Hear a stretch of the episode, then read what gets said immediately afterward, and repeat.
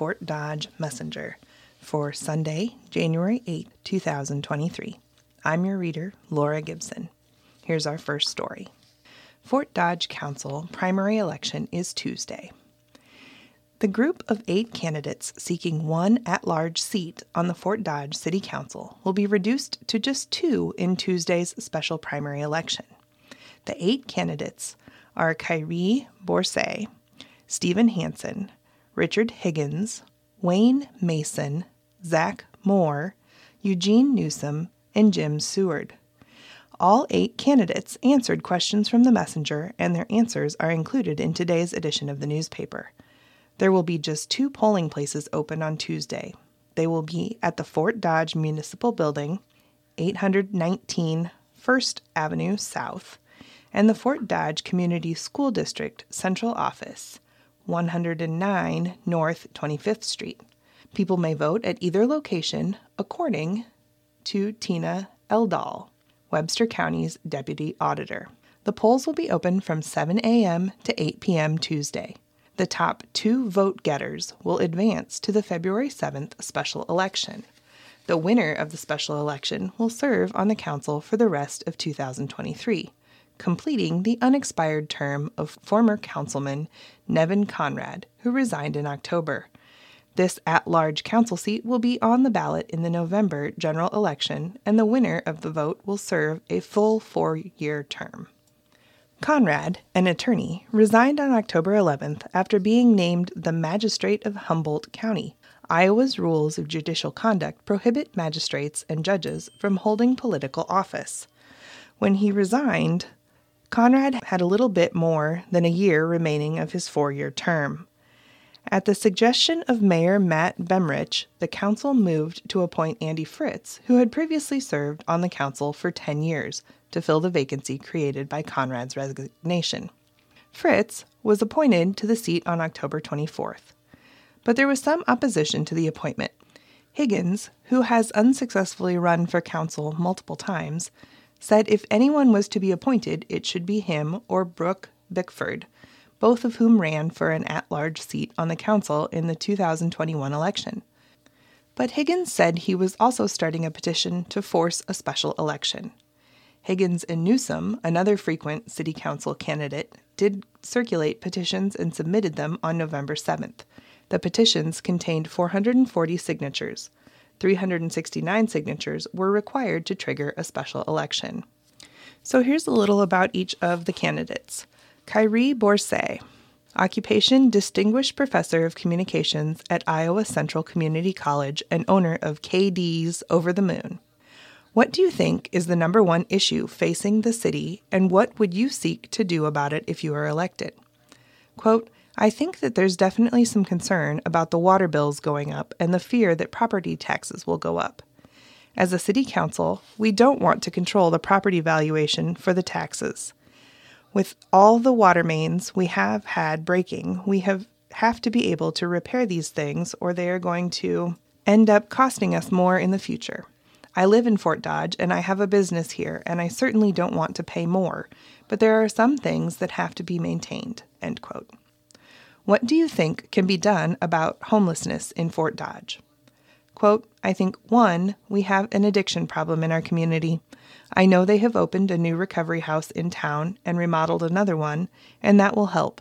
Just being aware of the addiction problem will help with that.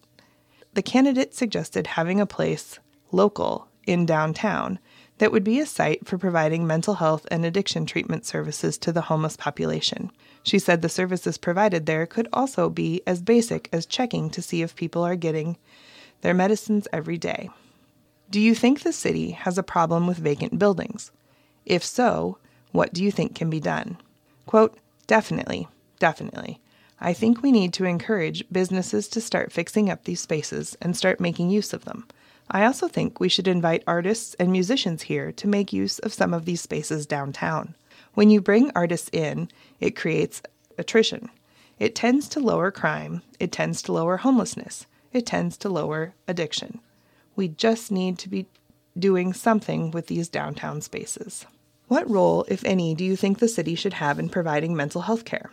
The candidate again recommended creating a space downtown where people could get connected to help with mental health and addiction issues.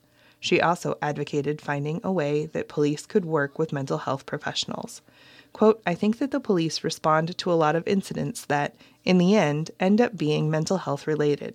And if you're just incarcerating people in those cases, it doesn't help them, end quote. What would you recommend to improve policing? Quote, I know there's talk about increasing the police force, but I'm not sure if we need to be adding officers, end quote.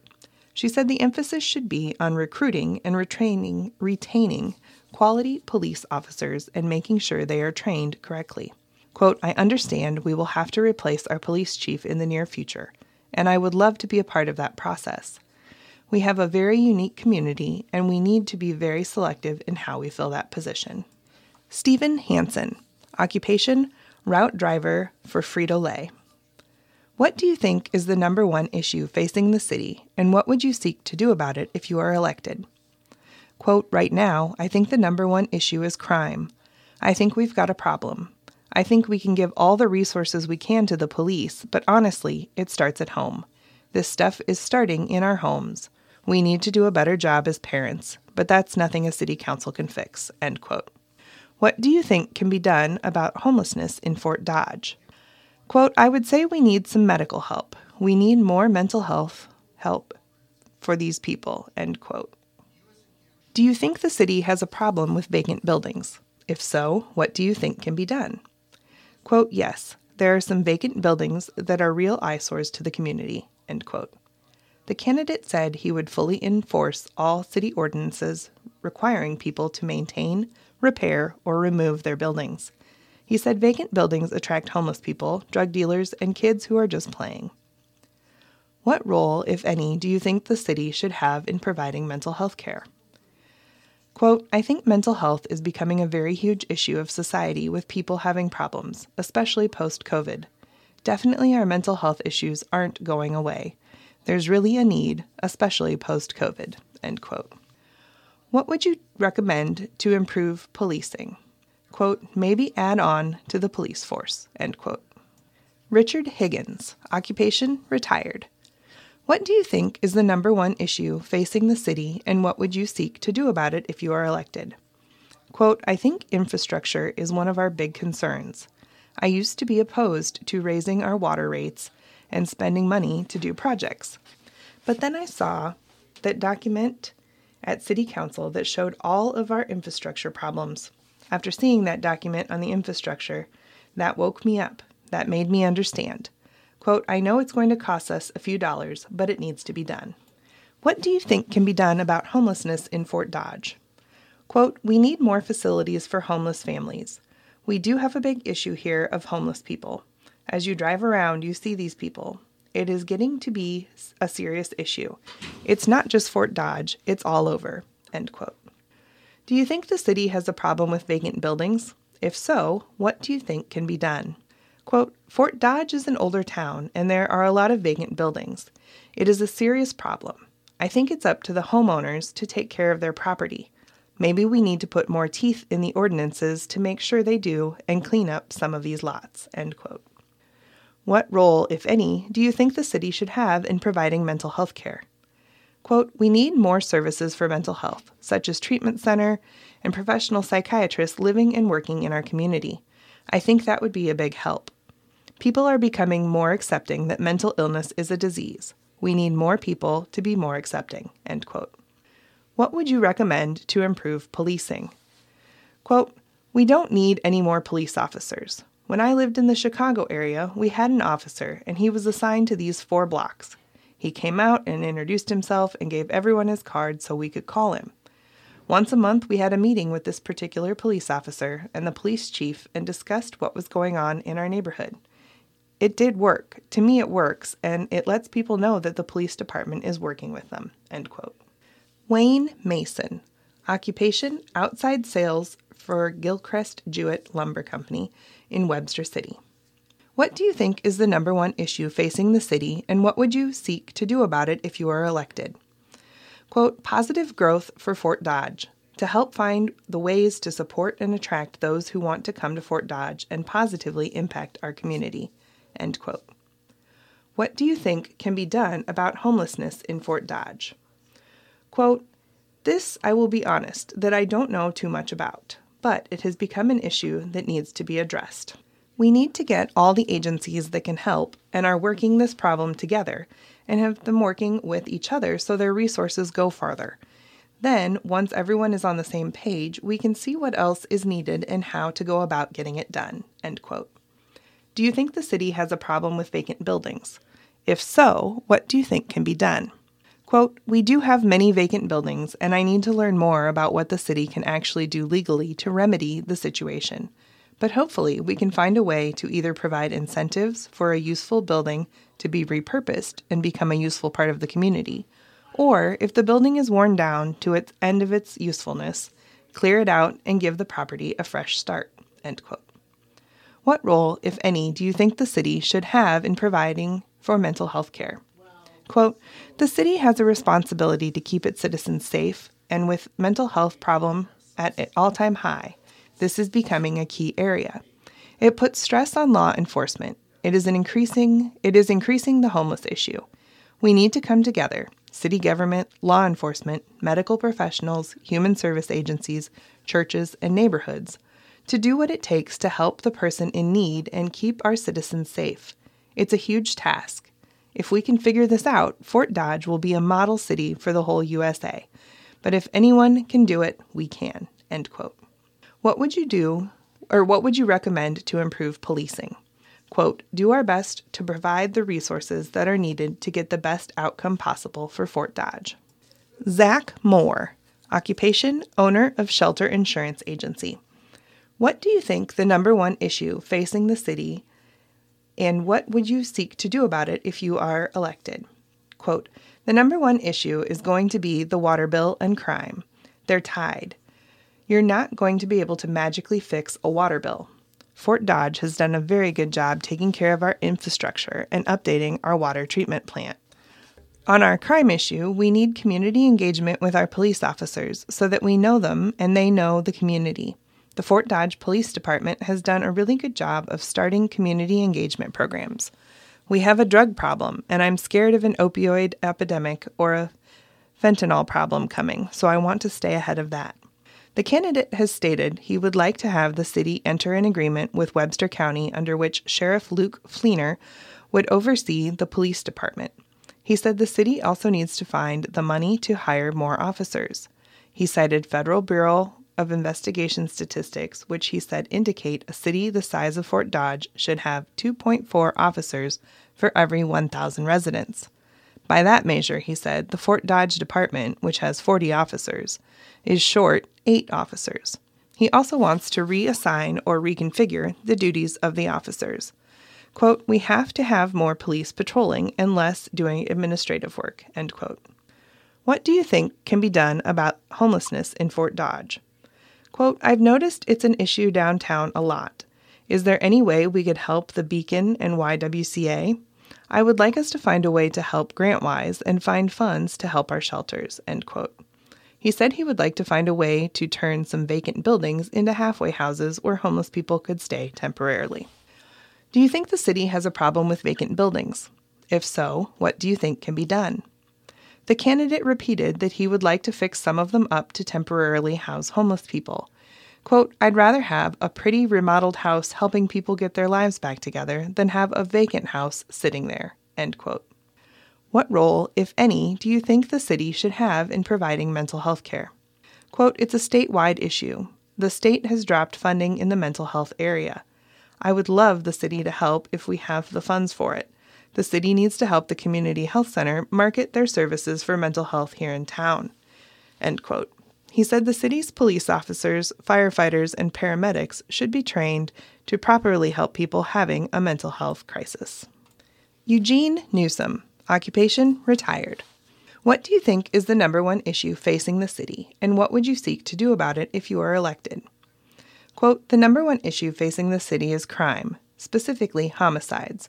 I'm concerned because it's including a high number of black people. That's disturbing. Too many young black males are passing away. I will work with the police department to solve the mystery. Arson. That's another one. People go in these empty houses and make a little fire, and then the fire gets out of control, end quote. The candidate said he would also work for another bridge across Des Moines River to replace the long-gone Bennett Viaduct. We need to at least put a pedestrian bridge there. If I'm on the council, I'm going to lobby for that. I will lobby the State House in Des Moines on behalf of Fort Dodge. I'm not going to sit here and say nothing, end quote. What do you think can be done about homelessness in Fort Dodge? Quote, make sure people have access to information that is available to them. Some of them don't know there's a way to get help. I would advise people in a position to help people to speak up more. I would get you to print in the paper if you need help. This is who you call. This is where you go, end quote. Do you think the city has a problem with vacant buildings? If so, what do you think can be done? Quote, I think the city is taking care of that. They're right on top of that one. They took care of North 8th Street, and I'm happy about that. I don't think they have that much problem with vacant buildings anymore, end quote. What role, if any, do you think the city should have in providing mental health care? Quote, these people need somewhere to go where they can find help. I think it's incumbent on the city to provide that information. Mental health, that's the second biggest thing behind crime. You see it on people's faces. I can see it on their face, the stress and being afraid, end quote. What would you recommend to improve policing? Quote, I don't think we need more policemen. We've got a police presence on the street. That ain't the problem. I'm not afraid of the police. When I see them in the convenience store, I go up and talk to them. I would work with them, end quote. Megan Secor. Occupation, co-owner, and marketing coordinator of Soldier Creek Winery. What do you think is the number one issue facing the city, and what would you seek to do about it if you are elected? Quote, I think the number one opportunity is addressing quality of life. I feel we have come such a long way with the quality of life. We have awesome things for people to do, but I think we can continue to improve. I think the city has done a really good job of that in the 13 years I've lived here, end quote. The candidate said she believes quality of life includes, among many things, recreation, arts, culture, housing, and conservation. Quote, the city does a really great job conserving our water resource. I like that it's already a high priority, end quote. She's proposing to advance the city's conservation efforts by adding a food waste composting system, which would be different from the current yard waste disposal service. She said composted food waste would become soil that could be used for beautification projects throughout town. She added that the composting effort could become a source of revenue for the city. What do you think can be done about homelessness in Fort Dodge? Quote, I think the homelessness issue is a large issue that no one entity can handle by itself, end quote. She suggested having the city government offer tax incentives to private organizations to encourage them to build shelters for the homeless. Quote, I certainly think our city can use more shelters. I think a collaboration between the city and a private entity would be the best choice in this case, end quote. Do you think the city has a problem with vacant buildings? If so, what do you think can be done? Quote, I think they're doing all they can with the funds they do have. Vacant buildings affect public safety because often they turn into a fire situation. I think the city could possibly push it to a little more priority, end quote. What role, if any, do you think the city should have in providing mental health care? Quote, I think mental health is a very important issue. I think a goal for all people and all organizations should be reducing the stigma of seeking help, end quote. She said there may be a role for the city government in promoting easier access to mental health care. What would you recommend to improve policing? Quote, as we are right now, the police force does a great job. They are always there when you need them. I think they are understaffed, but I also know that adding officers is expensive, and adding just one isn't adequate. Adding more help would be a great first step to make certain everyone is getting adequate rest and performing at their best, end quote. Jim Seward. Occupation, mental health counselor, and owner of Grace Counseling and Consulting, LLC. What do you think is the number one issue facing the city, and what would you seek to do about it if you are elected? Quote, I would say that the top concern is financial. Budgets. Being wise with the monies of our taxpayers. As I become the new city council person, I will learn a lot more about the finances and budgeting of the city. And I also think that the safety of the city is a top priority. Making sure that the police are trained and equipped and that their needs are funded, end quote. What do you think can be done about homelessness in Fort Dodge? Quote, it is an issue.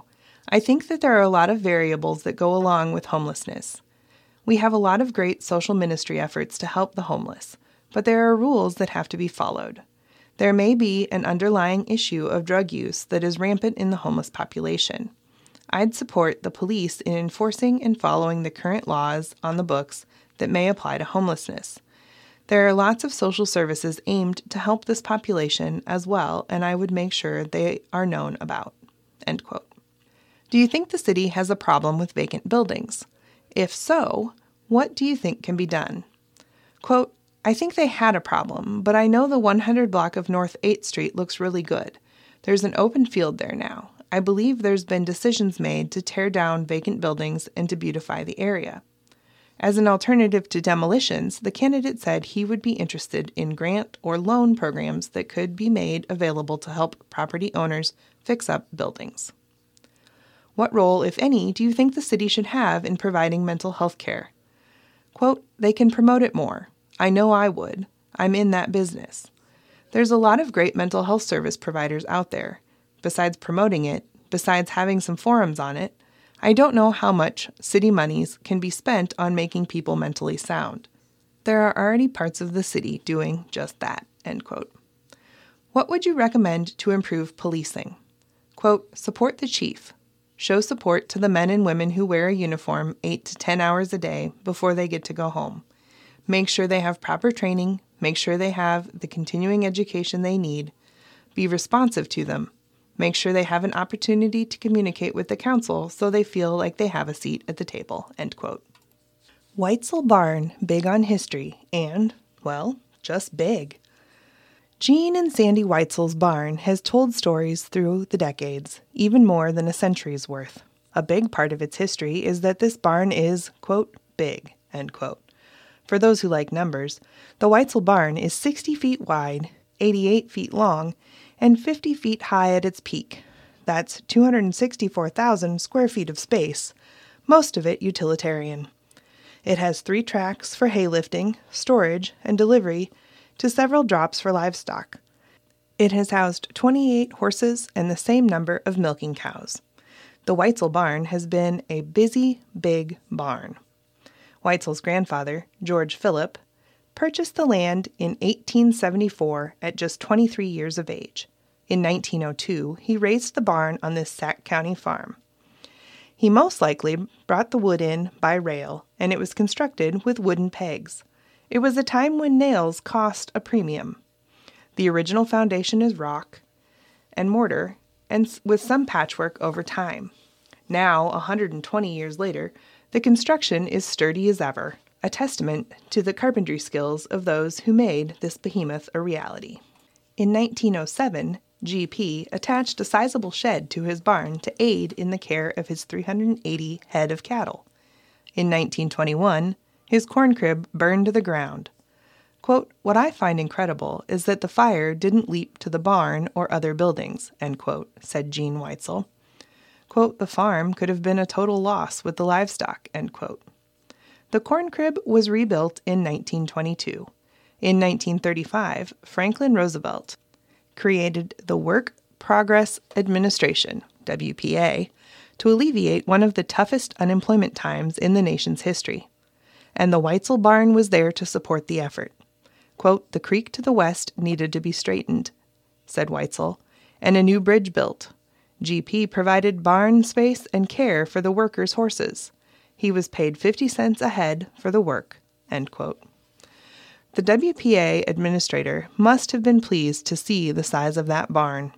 In 1942, GP's son, Albert John, A.J., garnered ownership of the Weitzel farm after partnering with his father to the farm's success.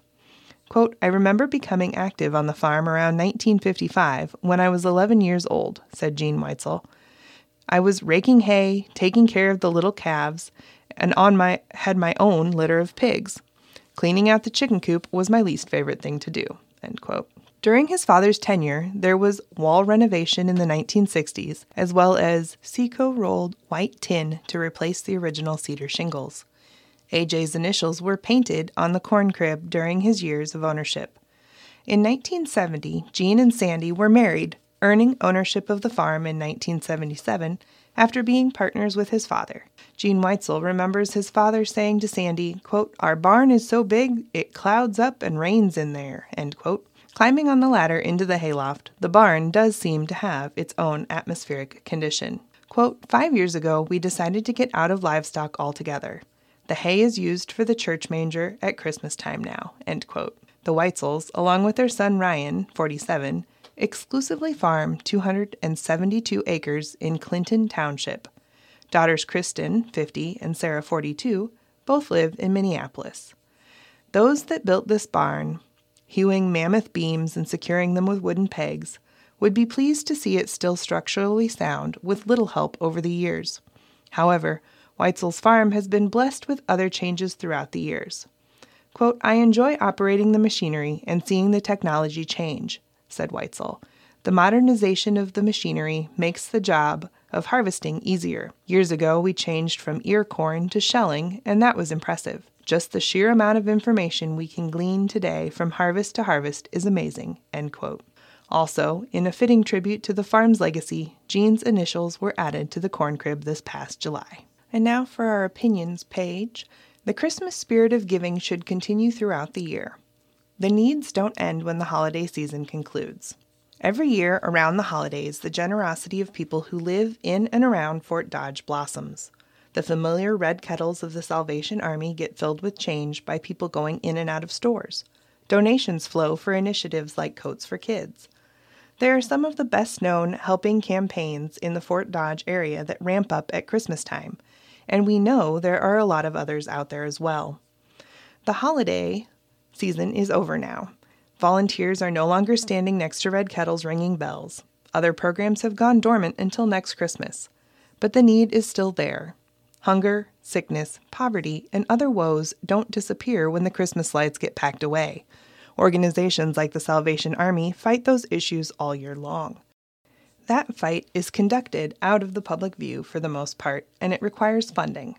Helping the hungry, sick, and downtrodden never gets any cheaper. The generosity that is cherished part of the Christmas spirit gives charitable organizations a big shot in the arm every year. But as the year progresses, there really isn't any other season, holiday, or event that spurs an outpouring of donations. And all through the year, various groups are still laboring away to help our neighbors. Those groups may struggle with finances as the year goes on. That shouldn't have to happen. While Christmas is over, it's not time for people to close their hearts and their billfolds. We urge people to donate to worthy causes, especially local ones, all throughout the year. Donations, even small ones, spread out over an entire year can mean a lot. Charitable organizations and the people they serve will be grateful. You are listening to the Fort Dodge Messenger on the Iowa Radio Reading Information Service for the Blind. All material heard on IRIS is intended solely for the use of the blind and print disabled. I'm your reader, Laura Gibson. If you have any comments on this or any other IRIS program, give us a call at 515-243-6833. And now we'll turn to today's obituaries. Carolyn M. Richardson, Rockwell City. Carolyn M. Richardson, 88, passed away Saturday, December 24, 2022, at Affectionate Care Assisted Living in Richmond, Texas. Funeral services will be 11 a.m. Thursday, January 12, 2023, at St. Francis Catholic Church, Rockwell City, with Father Timothy R. Schott officiating at the Mass of Christian Burial. Rosary will be held Wednesday, January 11th at 3:30 p.m. at the Palmer and Swank Funeral Home, Rockwell City, with visitation following from 4 o'clock to 7 o'clock p.m. Memorials may be left to the discretion of the family. Richard Dick P. Bockert. Richard Dick P. Bockert, 86, of Fort Dodge, Iowa, died Monday, January 2nd, 2023, at the Paula J. Barber Hospice Home. Private family services will be held at a later date. Memorials may be directed to the Paula J. Barber Hospice Home. Arrangements are with Historic Bruce Funeral Home of Fort Dodge. To view the complete obituary and leave online condolences for the family, please visit brucesfuneralhome.com. Carol M. Spohr, Muscatine. Visitation is 10:30 to 11:30 a.m. Wednesday, January 11th, 2023 at Calvary Church. Memorial service will be held at 11:30 a.m. on Wednesday at the church. Mary Cook, Britt. Memorial service is 4 p.m. on Sunday, January 22nd, 2023 at Ewing Funeral Chapel in Britt. Visitation is from 2 to 4 p.m. Sunday at Ewing Funeral Chapel in Britt.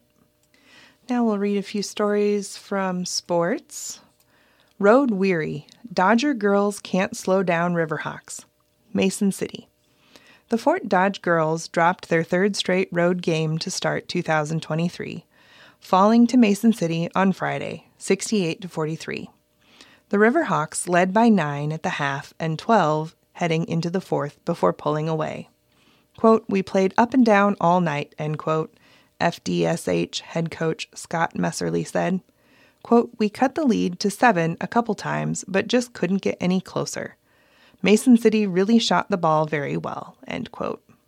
For the Dodgers, Peyton Hively scored 24 points and Laney Mahal added 12. Hively had 13 in the first half and was 6 of 7 from the free throw line.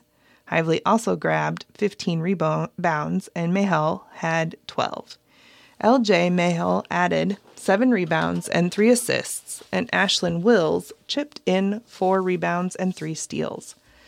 Mia McCaleb added 3 rebounds and 3 assists. Quote, "Ashlyn did a really nice job on the defensive end," Messerly said. "She was all over the court," end quote. Kelsey McDonough knocked down 4 three-pointers and scored 16 to lead Mason City, while Reggie Spots scored 12 and Michaela Trask added 11. The Riverhawks made 6 triples in the first half and finished with 8 for the night. The two teams split the series last year, but Mason City has now won 25 of the last 29 meetings overall. Fort Dodge returns to the court on Tuesday when they host Des Moines East at 6:15 p.m. Dodger boys come up short, Mason City. The Fort Dodge boys basketball squad nearly fought its way back from a double-digit fourth-quarter deficit here Friday, before rival Mason City ultimately pulled away for a 61-51 victory. The Dodgers climbed to within a single basket, with under 3 minutes remaining, trailing just 46-44. The Riverhawks responded, though, closing the game on a 15-7 run to improve to 5-2 on the season. Senior Javion Jondal had 19 points for FDSH, which was playing its 5th consecutive road game and 2nd in as many nights. Sophomore Cade Westerhoff added 15. Quote, "We had good energy, start to finish," end quote, Fort Dodge head coach Willie Williams said. Quote, "It was just a matter of consistent execution. We didn't rebound well enough to win on the road and really struggled at the free throw line." The Dodgers were 6 for 14 at the charity stripe compared to the 17 of 27 for the Riverhawks. Quote, "We can play with anyone. I really believe that. It's just a matter of getting everyone on the same page at the same time," end quote. Trailing 43-31 consecutive three-pointers by Westerhoff and Jondal inched the Dodgers closer. A tray by sophomore Royce Peterson and a pair of Jondal free throws made it a 2-point contest before 7 straight points by Davion Maxwell closed the door. Maxwell had 11 points and 3 steals in the final 1 minute and 28 seconds. Cale Hobart led Mason City with 19 points. Maxwell contributed 17. Quote, "Javion and Cade had solid games offensively, and Ryan Daniel did an outstanding job taking charges and playing tough," end quote. Williams said, quote, "Royce gave us really solid, productive minutes off the bench. I see a sense of urgency from our guys when we're down, and I have to come back. Now I want that at all times," end quote. Area Sports Roundup. Mann's 23 lifts Cats. Humboldt. Morgan Mann scored a game-high 23 points as the Humboldt girls topped Webster City here Friday night in North Central Conference action, 58-40. Ava Fisher added 12 points and Kayla Geber 7 for the Wildcats. For the Lynx, Chloe Anderson led the way with 13. Gale J.V. Falls, Algona. The St. Edmund Jr. varsity boys fell to Algona here Friday night, 78-38. Grant Gals scored 17 to lead the Gales, who played Eagle Grove on Monday. Southeast JV girls topped Algona. The St. Edmund Junior varsity girls dropped a 40-18 decision to Algona here Friday night. Ava Underberg scored 7 points for the Gales, and Josie Harvey added 4. Cougars top GTRA, Manson. The Manson Northwest Webster boys held off GTRA here Friday night, 56-49. Reese Olson scored 16 points. Kaylin Koval added 15 and Brody Poppin 11 for the Cougars. For the Titans, Drew Schnell had 19. Sturgis double-double leads MNW, Manson. Olivia Sturgis scored 24 points and grabbed 10 rebounds as the Manson North Webster girls topped GTRA here Friday night, 48-36. Sturgis also had 3 steals as Bree Weiss scored 13 points and grabbed 10 rebounds. Chloe Peterson added 5 assists and 2 steals. Cowgirls lasso HD/Cal, Clarion. The Clarion Goldfield Dows girls topped Hampton Dumont Cal here Friday night, 48-27. Sawyer Morcal knocked down 5 three-pointers and scored a game-high 17 points, while Elliot Enos had a double-double with 10 points and 10 rebounds for the Cowgirls. Lexi Lane added 10 points and 5 steals. Jordan Valley led Bulldogs with 14. Now we'll move over to the life section. Telling my dad's jokes.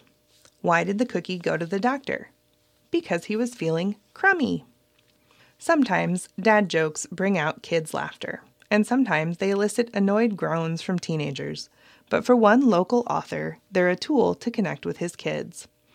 Recently, Fort Dodge resident and Coldwell Banker Associated Realtors co-owner Keenan Schur wrote and published My Dad's Jokes as a children's book. Maddie Lind, owner of Dodge Graphics in Fort Dodge, illustrated the book. The illustrated characters of the book are based on Schur and his eldest daughter, 15-year-old Annalise, as well as the rest of the Schur family, his wife, Lydia, 7-year-old Liam, and 3-year-old Gwen. Quote, I'm always telling cheesy dad jokes, trying to embarrass them in front of their friends and whatnot, so it was just something I was going to do for them, end quote, Schur said. Initially, Schur just planned to make the book for his kids, but then he realized it needed to be much bigger than that. Quote, there's not a whole lot of dad-focused books for kids, end quote, he said. The book is about the relationship between a dad and his daughter and how his telling of dad jokes has created a bond throughout the years. The daughter in the book is named Nell, after Annalise. Some of the anecdotes are personal, and some parts sure just felt fit with the story. The inspiration overall comes from his relationship with his children. Quote, when it starts, Nell is a young kid and she loves the jokes, so she looks to the jokes to help her feel a little comfort, Schur said. It's her first day of school and she's nervous, so he tells her a joke to kind of lighten her up a bit, end quote. As the daughter gets older and becomes a teenager, she starts to find the jokes silly and embarrassing. But as she transitions to college and adulthood, her dad's dad jokes become a comfort again. The book ends with the dad continuing the tradition of telling dad jokes, but this time it's to Nell's children. The story is chock full of dad jokes. Quote, they're all pretty good, Schur said. The cheesier, the better, end quote. The Schur kids love the books, he said. Quote, they've made me read it to them quite a few times, end quote, he said. Writing and publishing the book was quite a process, Schur said. Quote, there was a lot of tweaking and whatnot, and getting input here and there. He said, finding a publisher was a challenge because he wanted to go with a hybrid of traditional publishing and self-publishing so he could retain the rights to his book. Schur then connected with Lind to illustrate the book. Quote, she did a great with the artwork, end quote, Schur said. My Dad's Jokes is available on Amazon, Barnes & Noble, Archway Publishing.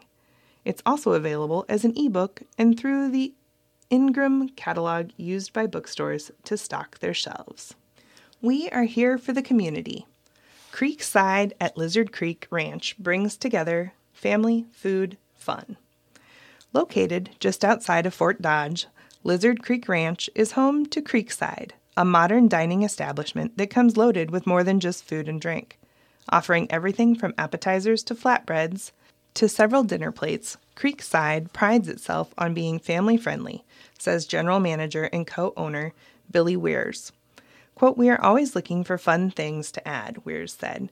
"We have s'mores kits that people can buy and use at the fire pits when the weather permits. They include everything needed to have s'mores around the campfire. We will continue to have bands, and when the weather warms back up, we will have our outside concerts again. We invite ATVs, snowmobiles, motorcycles, and anything else. We are also planning on setting up something for people that come on horseback. If people give us a suggestion, we'll see what we can do. We are here for the community. We want to be a place where people can go and tell their friends how awesome of a place it is. We have worked so hard this first year and want to continue to serve our community for years to come," end quote. Jamie Christian is the restaurant manager and has a daily hands-on role like Wares. Quote, "I have worked here since the beginning," Wares said. "Jamie attends to the day-to-day work details, and I oversee a lot of the operations and ordering, while Jamie handles the operations of the front end and bar. I do more of the paperwork, and she is there as the bartender-server. I also fill in when there's a need in the kitchen for cooking or in front for servers. I have done a lot with the catering side and catering small events that are held at Lizard Creek Ranch," end quote. Like many places, Creekside has been hit hard by a lack of staff. Quote, "Currently we have about 16 people working for us," Wears said. "We are always looking for kitchen help that is reliable. We could use more servers, too. We look for people that are reliable and want to work and can get along well with others. We are a family at Creekside. We teach the right person what they need to know, so experience is nice, but it doesn't mean you won't get a job," end quote. Along with live entertainment, Mojo Productions will be holding a karaoke DJ party on January 28th, and an 80s prom is scheduled for February 18th at Timber Creek Hall at Lizard Creek Ranch. There's also weekly DJ bingo on Thursdays that is free with prizes handed out. Quote, "We are very family friendly," Weers said. "We have the playground outside, and we have large tables to seat 8 to 10 people. We are always having specials and always have new foods that we're trying out. We have a smothered chicken sandwich that is so delicious. We haven't added it to the menu, but if you ask for it, we will get it for you. Anything that has been a special is usually available. Our taco flatbread is another popular choice and so delicious. It's my personal favorite. We are very casual, so you can come as you are, and kids can be kids," end quote.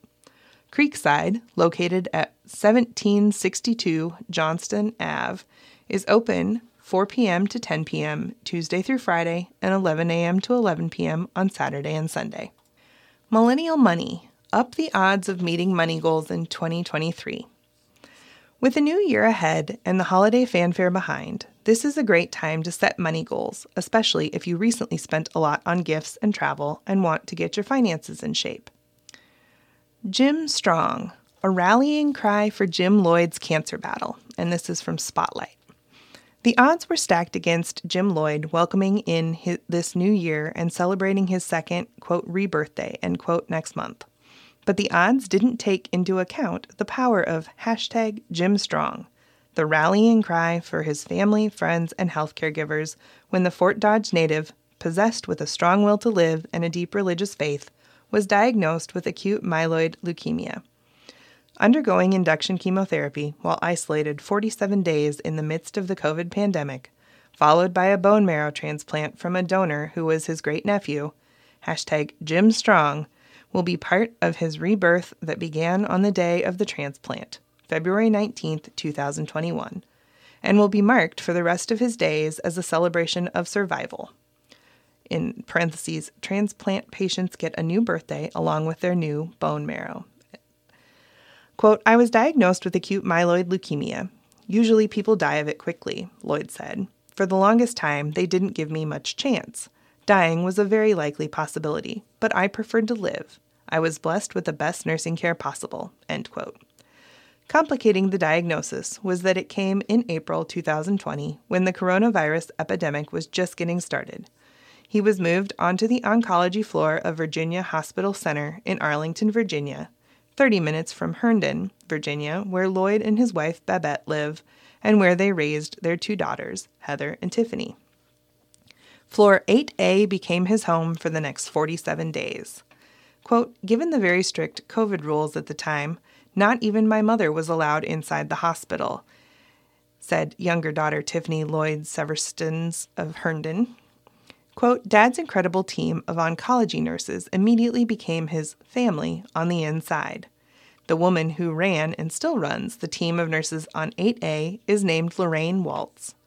Within 48 hours of Dad moving on to 8A, Lorraine reached out to us and invited us to stand outside the hospital so that Dad could wave from 8 floors above.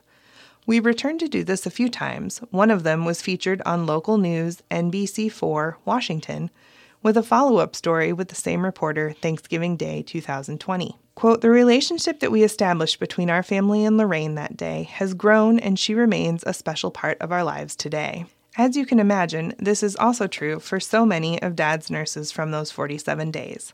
He underwent induction chemo during those 47 days. It is my understanding that many AML patients do not survive the first 30 days following diagnosis, given the precarious situation with blood numbers during the acute phase, end quote. Given Lloyd's age, 74, and medical history, prostate cancer, open heart surgery, and diabetes, his doctor offered a bleak outlook to achieve remission, let alone ever be considered as a candidate for a bone marrow transplant, which would be his only path to survival. But she had a connection to Dr. Mark Levis at Johns Hopkins Hospital, and Lloyd and his family pushed for the chance to meet with him as long as he completed his induction and did well with his blood numbers. Lloyd came home from the hospital on June 2, 2020, and the meeting with Dr. Levis took place a month later. Quote, Dr. Levis can be described as a rock star doc, Tiffany said, highly specialized, nearly unmatched smarts, but with a brash bedside manner. His honesty was appreciated in an environment where hope was important, but false hope was not at all helpful, end quote. The issue became finding a male bone marrow donor who was related to Lloyd. He had no sons, and his nephews were all well over the age of 45, the preferred age cutoff for donors in his case. What about a great-nephew? Levis was asked. He said such a transplant had never been done before, but that the generational gap would be a 1 in 8 chance of finding a match. Lloyd had 8 blood-related great-nephews, ranging in age from 22 to 39 at the time. All 8 agreed to participate in a blood test to see if they were a match to their great-uncle, and after several months, the family learned, the night before Thanksgiving 2020, that Brandon Hummel of Urbandale, the oldest great-nephew, was a half-match. Dr. Levis said a half-match was good enough to try if all parties agreed to move forward. Brandon's own father-in-law, Tom Bass of Ames, is alive today due to life-saving BMT, so this was a familiar journey to Brandon and his wife, Kari. Even with Brandon being the match, doctors' outlook on Lloyd's survival of the blood marrow transplant was not great due to risks involved given Lloyd's age and illness stage. Tiffany said, quote, Brandon told me this past summer that the doctors told him at the time his uncle would probably die anyway. Again, brash bedside manner, which in the long run we appreciated. We heard similar notions about his survival from Dr. Levis, but this is why our family's faith was so crucial in this journey, end quote. Brandon flew back to Baltimore with his wife in late February 2021 for the transplant at Johns Hopkins. Quote, glory be to God, not only did it go well, but exceeded all medical expectations, Tiffany said. Brandon underwent close to 4 hours of invasive bone marrow harvest surgery. He had a team of harvesters on both sides of his body, from what I understand. Deep in his hip region, doctors were able to yield the most bone marrow possible in this type of situation. Dad received the, as Dr. Levis refers to it, hot, steamy bone marrow within hours of it leaving Brandon, end quote. Lloyd was released from Johns Hopkins within 2 weeks and was reunited with his wife. They lived in hospital housing across the street from where he went for outpatient daily testing and checkups for almost 60 days.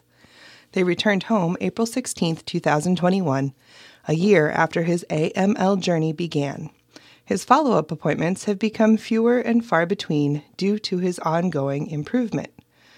Lloyd's Fort Dodge roots brought him strength of character and the ability to get along with people and served him well throughout his life and particularly in his difficult medical journey.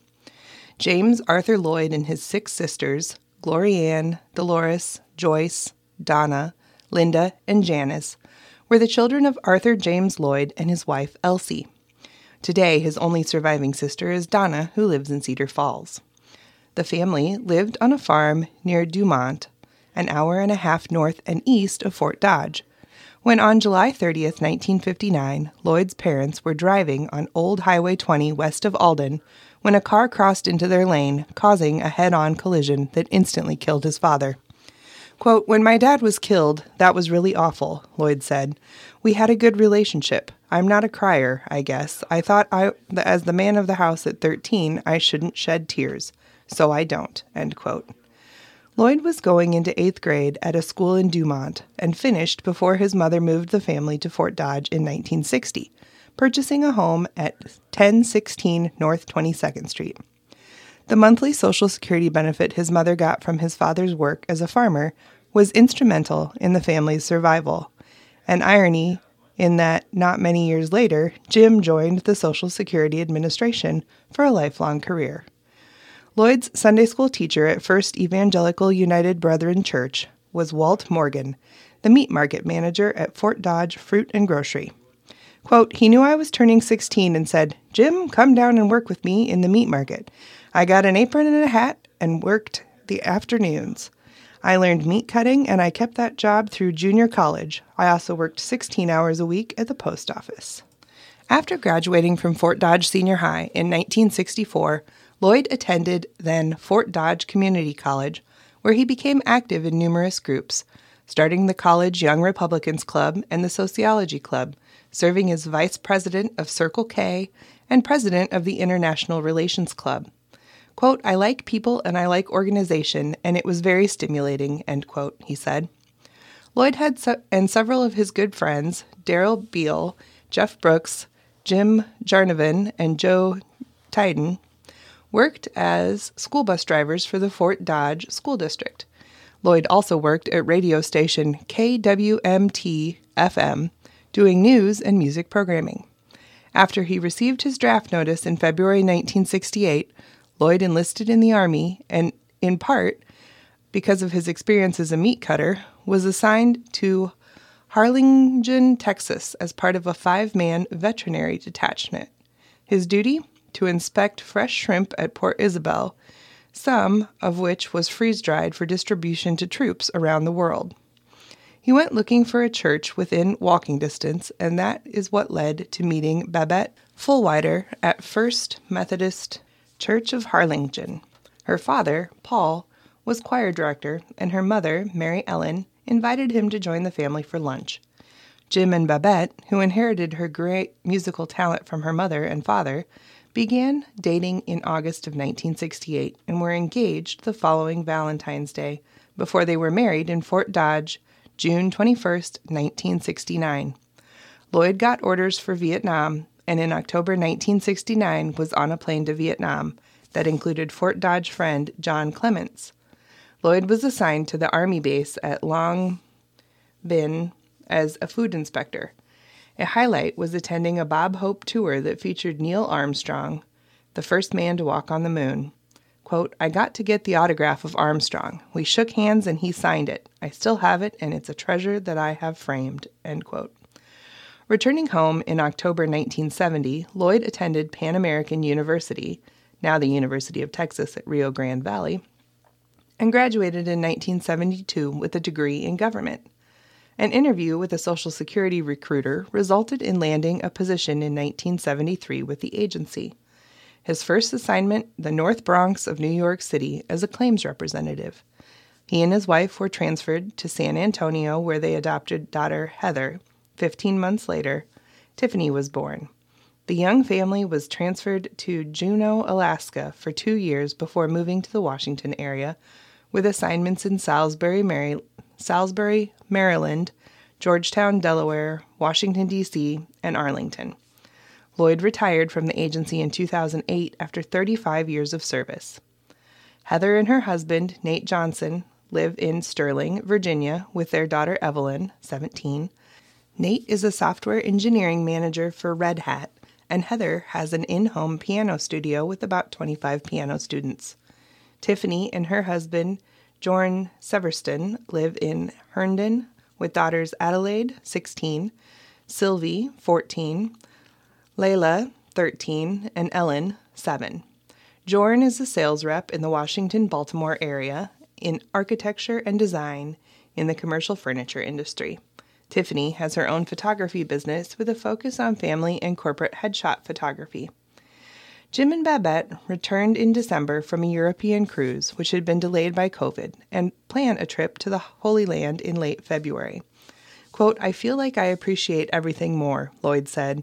"One thing Babs and I love to do is spend time with our grandkids. I never knew my grandparents. My grandparents were born in 1840 and 1860, and I didn't know them at all," end quote. Hashtag Jim Strong will remain a part of his life, including the Bible verse that became a signature to the Jim Strong support movement, Proverbs 3:5. Quote, "Trust in the Lord with all your heart and lean not on your own understanding," end quote. That's what we did, and to this day, we keep this at the front of our minds, Tiffany said.